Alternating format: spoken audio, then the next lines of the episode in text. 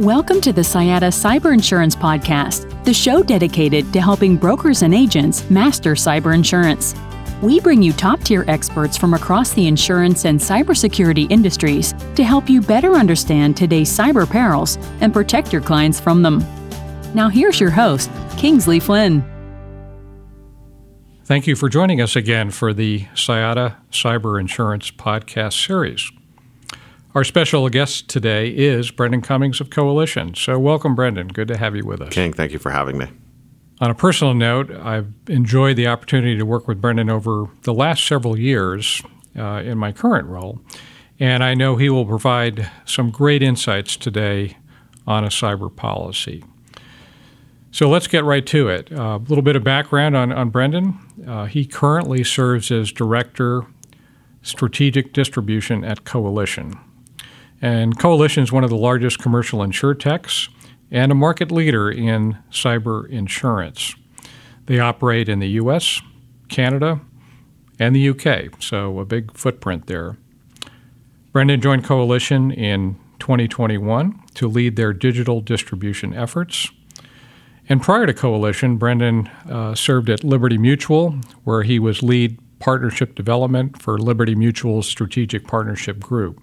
Uh, Brendan and I share a common history because my background most recently has been in that uh, distribution space.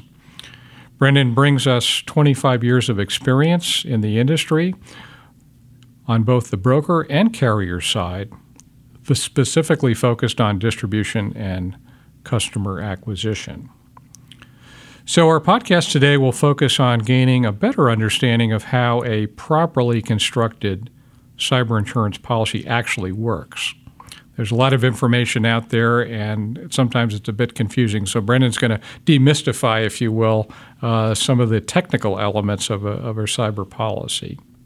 Let's start with a question: How to evaluate cyber insurance coverage? So, first, I think we need to talk about the fact that cyber criminals use a variety of attack tactics.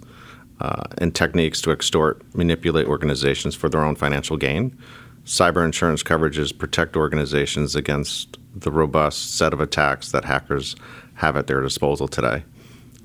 Cyber insurance is not designed as a one size fits all product, unlike maybe other standard business uh, risk policies such as a GL policy or, or, property.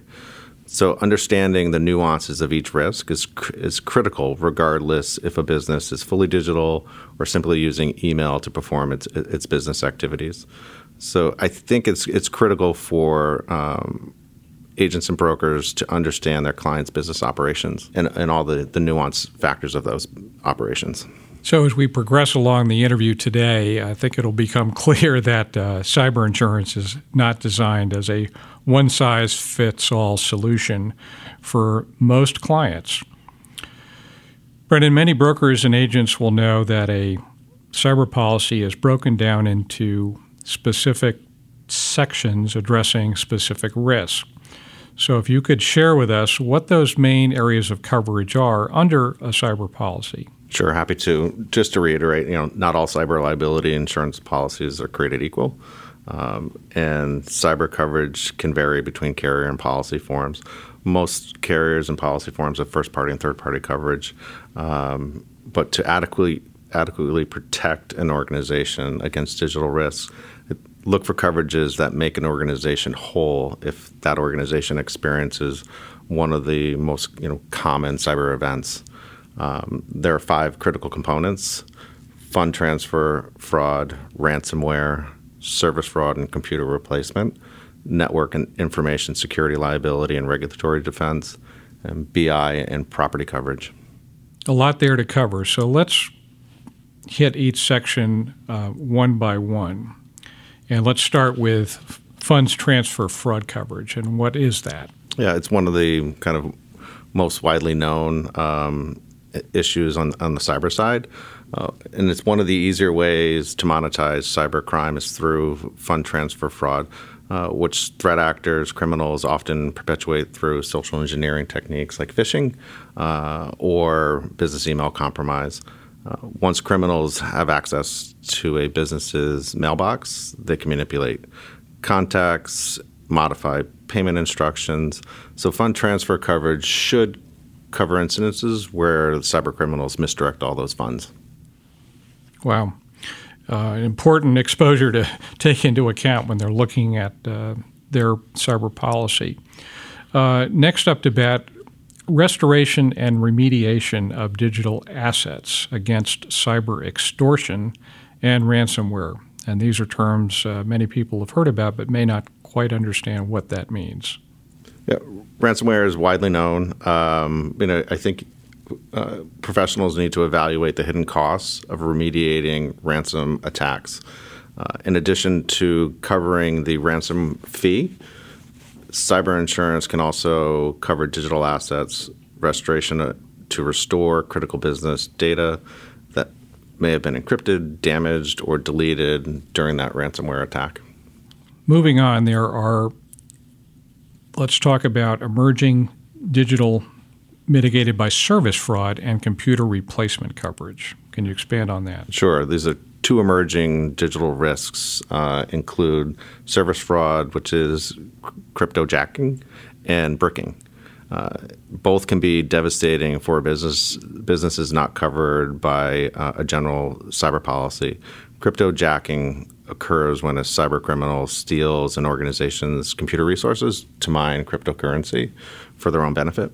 Uh, a service fraud endorsement covers that direct financial loss a business faces when charged for fraudulent use of cloud and internet based services, including SaaS, infrastructure as a service, uh, network as a service, and IP telephony. Uh, so, if devices on a network have seemingly suffered no physical damage, but malware has rendered them useless, that business has been a victim of bricking. There's no way to, to restore a bricked computer. So, computer replacement coverage will replace all impacted devices for an organization and get them back up and running. Thank you for taking the mystery out of bricking because uh, oftentimes we'll hear questions from brokers what is bricking? So, very helpful indeed. Moving on to the next section network and information security liability and regulatory defense and penalties coverage to mitigate uh, digital vendor risk. This gets into um, vendor management and, and supply chain. So today, businesses commonly rely on vendors to store sensitive uh, customer and employee data in the cloud. In many cases, they also rely on these vendors to conduct critical functions, including uh, processing the company's account receivables or other essential IT related activities. So, should one of these cloud vendors experience a cyber incident, it can be costly to all businesses that re- rely on that vendor's platform. Specifically, companies can be exposed to privacy claims, regulatory fines, and other business interruption costs, including loss of income and extra expense to get their businesses back up uh, and running. Even if a third party vendor has cyber insurance, the contract you have with them may limit that vendor's liability to an organization. With network and information security liability and the regulatory defense and penalties coverage, businesses can transfer their third party liability risk, mitigating their responsibility in the event of a claim related to one of their vendors. And additionally, cyber insurance policies with business interruption and extra expense coverage that addresses first party losses from a reliance on cloud vendors. So vendor management very very important. That could be a slippery slope for the client if they don't fully understand how that can uh, impact or potentially increase their exposure right under cyber. Uh, the final section, and I like how you um, coined this um, bodily injury and property coverage help when digital risks become physical. So, King, as digital infrastructures become more advanced and inter- integrated into business operations, the boundary between cyber and physical security has become increasingly blurred. For instance, a manufacturing company's operation could be shut down entirely if connected machinery is attacked and cannot be accessed, such as in a ransomware attack, or could be destroyed with malicious commands um, that are sent to the machines, causing them to do unwanted actions. Uh, unfortunately, GL policies typically do not cover physical or non physical risks resulting from a cyber incident. However, suppose your cyber insurance coverage includes bodily injury, property, and pollution coverages, first and third party. In that case, your organization can remain protected from digital risks that translates to physical impacts. So let's uh, move on to a topic I know near and dear to your heart and, and mine as well. We've gained a much better understanding of the coverage elements in a cyber policy. But is it fair to say it's not just about price? Yeah, well, price is paramount in, in certain instances, and you can't avoid price. Um, you know, there's a new era of cyber underwriting that is here now, and it continues to evolve on a daily basis. And an adage we like to use at Coalition is "We're one percent there," so we're learning every day. Um, and, and, three components that I think are critical in the newer way of, of underwriting are active risk assessments during the underwriting process, during the quote process um, which includes assessing security postures for an, an, insured. Additionally, active protection during the life cycle of a policy. And how that's done is with mo- continuous monitoring and real time alerts that when issues are identified, uh, we can alert uh, policyholders, insureds, and help prevent uh, risks from escalating. And the third component is active response. So these are resources that accelerate the response time um, and coverages if if and when an incident occurs. So time is paramount here, and getting out in front of any type of incident that occurs is, is critical. Companies like like Coalition, you know, we're monitoring for fires and trying to extinguish and alleviate them before they ruin an insurance business. I like your term monitoring for, for fires. Uh, so so important, and that's something I know your company's invested uh, a lot of resources into uh, developing. There are brokers and agents out there that don't specialize in cyber insurance, but obviously want to develop uh, a business stream where they can gain new cyber business, uh, either as a cross sell or opportunity to maybe uh, start a new discipline within their own firms.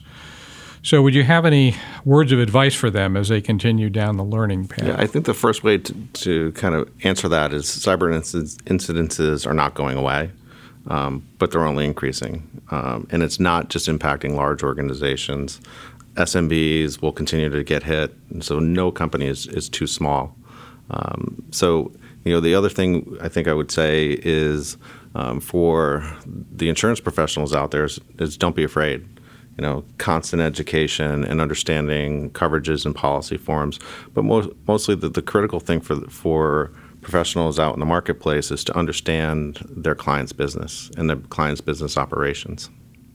I'm sure uh, some brokers, agents, and clients are reading in the in the press that the market uh, may be softening or may be softening in certain sectors, but um, that could be a bit misleading, right? Uh, you know, some companies might think, well, my I don't have a cyber exposure. It's less than it was before, but I think it's safe to say it.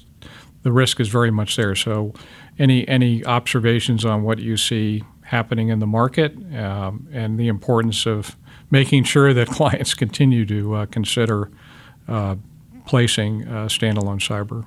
Yeah, this kind of goes back to the question around price.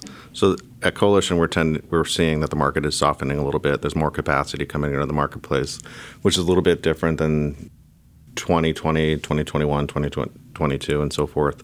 Um, so I think that gets back to it's critical for agents and brokers to identify additional added value um, that a specific market can bring to the to the marketplace.